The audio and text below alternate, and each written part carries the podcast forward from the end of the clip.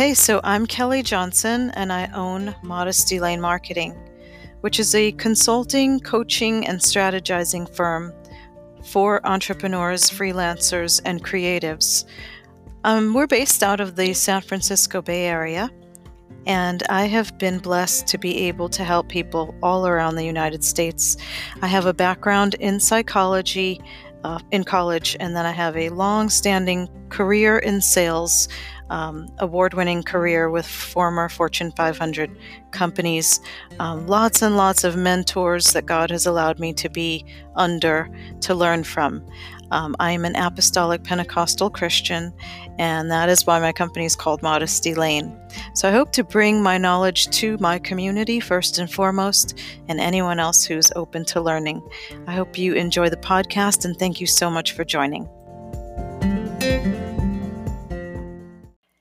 Hey everyone, this is Kelly Johnson with Modesty Lane Marketing, and this is part two of how to find amazing deals on Craigslist. Let's start our episode off with what to type in the search bar. And from our last episode, we used the example of a couch, so let's stick with that example. When you're searching on Craigslist, you want to keep in mind that everyone calls something a little bit different. Let me explain that. So I call it a couch, um, and there are other people that call it a sofa. There are other people that call it a settee. And then some people actually call it by what it really is a recliner, a sectional, a love seat, things like that. So you want to keep that in mind when you're searching. Try to think of all the things that the people around you may call it. And sometimes that's very culture dependent. You might want to think about, you know, where you live and what the people there in that area call that particular thing that you're looking for. You also want to remember, too, that there are people moving in from other areas um, that may live nearer to you that call it something different. So be sure to, in the search bar, um, search for as many different names for that particular item as you can. And you want to do that one at a time, one name at a time. And one of our tricks from the first episode is to try to type in different spellings for each thing that you're looking for as well. That may help find some little treasures that way. The other thing I want to tell you is um, images. So you let's say you type in a couch and you want to um, you want to kind of narrow down whether it's worth it to go take a look at it by the image that's on Craigslist. You know the saying that a picture is worth a thousand words? Well, it's really true on Craigslist, and I'll explain why. So when you look at a picture, you'll be able to tell really what type of home that couch is in or that item is in. We're going to use the example of a couch just because I'm kind of couch crazy. I love couches and I have lots of them. Um, but so, with the example of a couch, when you're looking at the pictures, you want to now, people can't really, really take a picture of a couch on a table. I mean, this advice might not work if you're looking for let's say um, a hat. Someone can easily just put on a table and snap a picture. But if it's something large that's actually in someone's home, like a couch, you'll be able to get a lot of information from the picture. And what I mean by that is you'll be able to tell um, you know what what type of home it is. Like you can look at the flooring you could look at the the wall behind the couch you could look at the the night the table that's next to the couch what's on the table. Is it a cluttered home? Is it a clean home? Is it a style that you would like? Would you live there? Um, those are really good things to keep in mind because as you're searching through many many pictures you'll want to um, especially because it's a used item because craigslist is a is a used marketplace you'll want to be sure to help filter out for your own self um, which items you would be willing to, to rehome into your own home and which items you wouldn't be, just based on the picture. And so be sure to analyze and overanalyze every single picture. You can tell. So, what I want you to do is to not give too much grace to people because of their pictures. So if you're looking at a picture and you see, well, I really, really like that couch, but I wish that um, that all those cl- the laundry wasn't on one side of it and i wish there wasn't a cat on the other side of it and all of that computer wiring underneath the floor and i wish the picture was nicer but man that still looks like a really good couch. I bet you if i cleaned it up okay do you see where i'm going with that? You don't want to talk yourself into something that you can automatically tell by the picture this is probably not going to be a good fit for me because I don't like pets and I don't like clutter. And if this couch is coming from a home with things that I wouldn't allow in my home, um, then it's probably not going to be a good fit, no matter how much I clean it up. And that's really good advice. I mean, I've had to learn that the hard way. I, I can't tell you how many couches I've bought through the years that I didn't think to do that and brought it home and it smelled like smoke and you know, had a pet hair on it, and I didn't even think to ask, was it a no smoking home and were there any pets? So be sure to just kind of go with your gut feeling in the picture. And my my recent um, recent as in the last few years, my recent go-to thought is um, if the picture looks like a house that I would want to live in, that I would aspire to live in, um, then that that item's worth looking into. Okay. Um, so try to look for, for pictures of houses and, and different things that are actually even nicer than your own. Then you know, okay, hmm, these live a lifestyle that um, that I aspire to, and so their their items. There's a good chance that they are clean and in good condition, that type of thing. Okay. Um, another thing you want to look for in pictures is you want to kind of determine whether what condition it's in because you have to figure that out on your own by looking at the picture. If you ask a person what condition the item is in, that's really relative, and everyone selling their item thinks that their item is in good condition.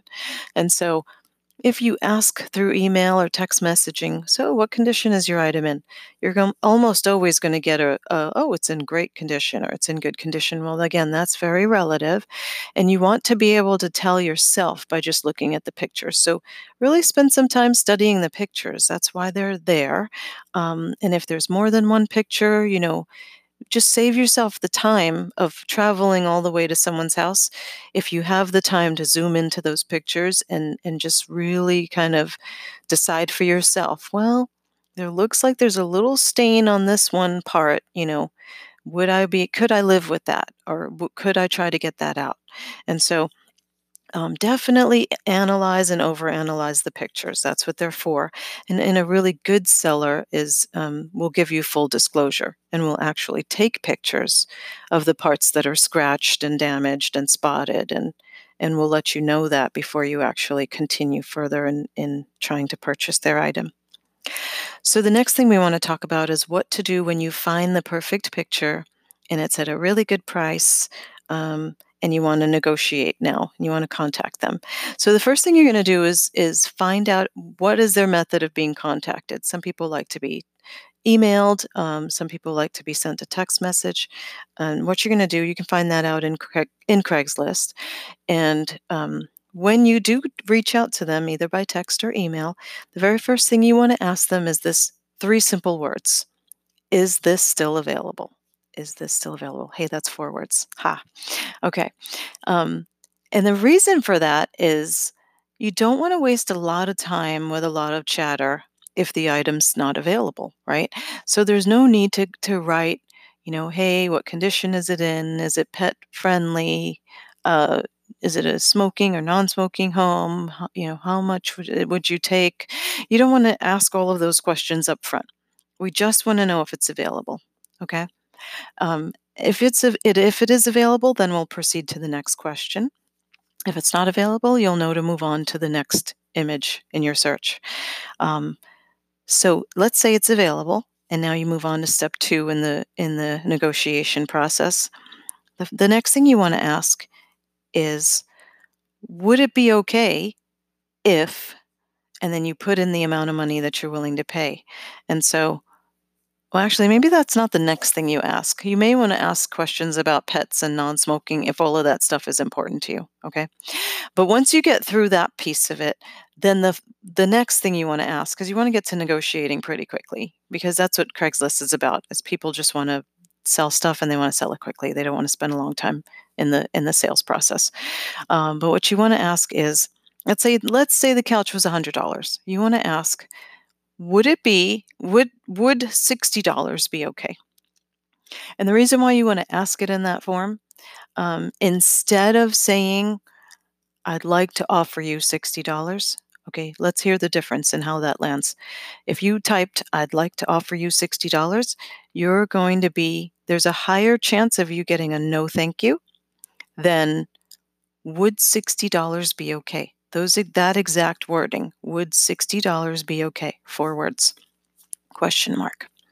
And the reason for that is because as humans, we like it when people ask us if things are okay. If you think about it, if you're a mom and your kid comes in, in the room and they say, Hey, mom, you know, would it be okay if I had a, this chocolate cookie before dinner? Um, you know, you're going to think about it for a minute and your answer is probably going to be no. But just because they said, Would it be okay? Um, there's just something that lands in the in the mind and in the heart um, that just kind of it's a lot more tender. It's hard to hard to put your it's hard to put a finger on why. You just have to kind of try it. It works in all scenarios. Would it be okay if? And you just fill that blank in, and most people um, love being asked, "Would it be okay?" Um, rather than just being told, you know, "Hey, I want to offer you this amount of money." Um, so, would it be okay would $60 be okay? Let's get back to the couch. Um, and then now that person has your email and they're looking at it and they're reading it, and the first thing in their mind is shock. Are they kidding me?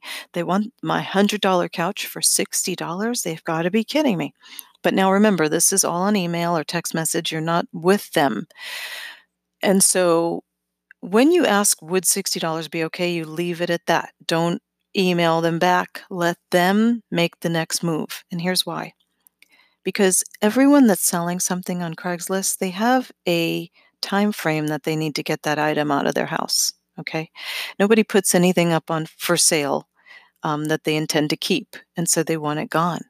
And so at some point, the value of the item goes down because as they get close to their end date, this has to be out of here because we have to move or whatever the scenario is, um, that item becomes close to free, especially if it's a large item like a couch and they can't move it. It's going to cost people money to move big items. They'll have to haul it away, which costs money. Even if they give it to Goodwill, they, it would cost them to get it there or to have them pick it up, however, that's done in your state. And so that's why you just ask the question would $60 be okay? And always go in like, I always try to go in a little bit above half. So if the couch is $100, um, you don't want to offer them $50. I don't know. For some reason, half is kind of insulting. And so go a little bit above half. $60. Would $60 be okay? Would $65 be okay? You can even go up to 75 if you don't feel comfortable going that low. Um, but just you want to start off kind of low just to give some room for negotiation because they're going to come back. They may say, yeah, you know, we need to have it out can you come get it in an hour? We need to be have it out today. Um, come get it. Or they may say, uh, no, actually, $60 is way too low, but we will take $95. So you need to give yourself some negotiating room because your next response is going to be, well, would $75 be okay? And what you're doing is you're giving them time to think about that again. Hmm. And they're going to think, and everyone's had this experience who's a seller on Craigslist. Do I take this offer or do I risk the chance that there will be no more offers after this? And then I'll really be stuck with this item. And so you have to give people time to process that. And so after you make your question, you know, would $75 be okay? Then you just back away and give them time. If it takes them a day or two to respond, that's okay. They could be showing it to other people. And, you know, again, it depends on the urgency. If you absolutely love the item and you have to have it and you're willing to pay full price, then go for it. You know, get in there and be the first one to get it. But if you have time and you have, you know, the ability to, to just kind of play around with room for negotiating, this is the best way to get the most amazing deals on Craigslist because, again, people have uh, they have a drop dead deadline to where they have to get the thing out of their house, and so um, you just kind of you know don't seem that desperate. That's that's really what it's about is by giving them room to breathe, and if they come back and they say, well, no, $75 is not okay. I really won't go any lower than 95. Now the ball's in your court. You have to decide if you want to pay $95 or if you want to just sit on it and wait for a little while. And if you sit and wait for a little while, then you can just respond back and say, Hey, thank you so much. Um, I'm going to pass for now, but I'd love to leave the door open just in case you're not able to sell it by the time that you leave and you're and you are willing to take my price, feel free to contact me again. And that way you've left the door open for them because again, a lot of things don't get sold. And if there's no one there that says, "Hey, if you don't want your item, then please contact me." Then they if they don't know that that option's available, they may just put it out on the side of the street when they move and it sits there and you know they're not even thinking about contacting all the 20 people that tried to get it for lower the week before. So those are just some tips. I hope that helps you um, and happy hunting on craigslist. Definitely let me know uh, what treasures you find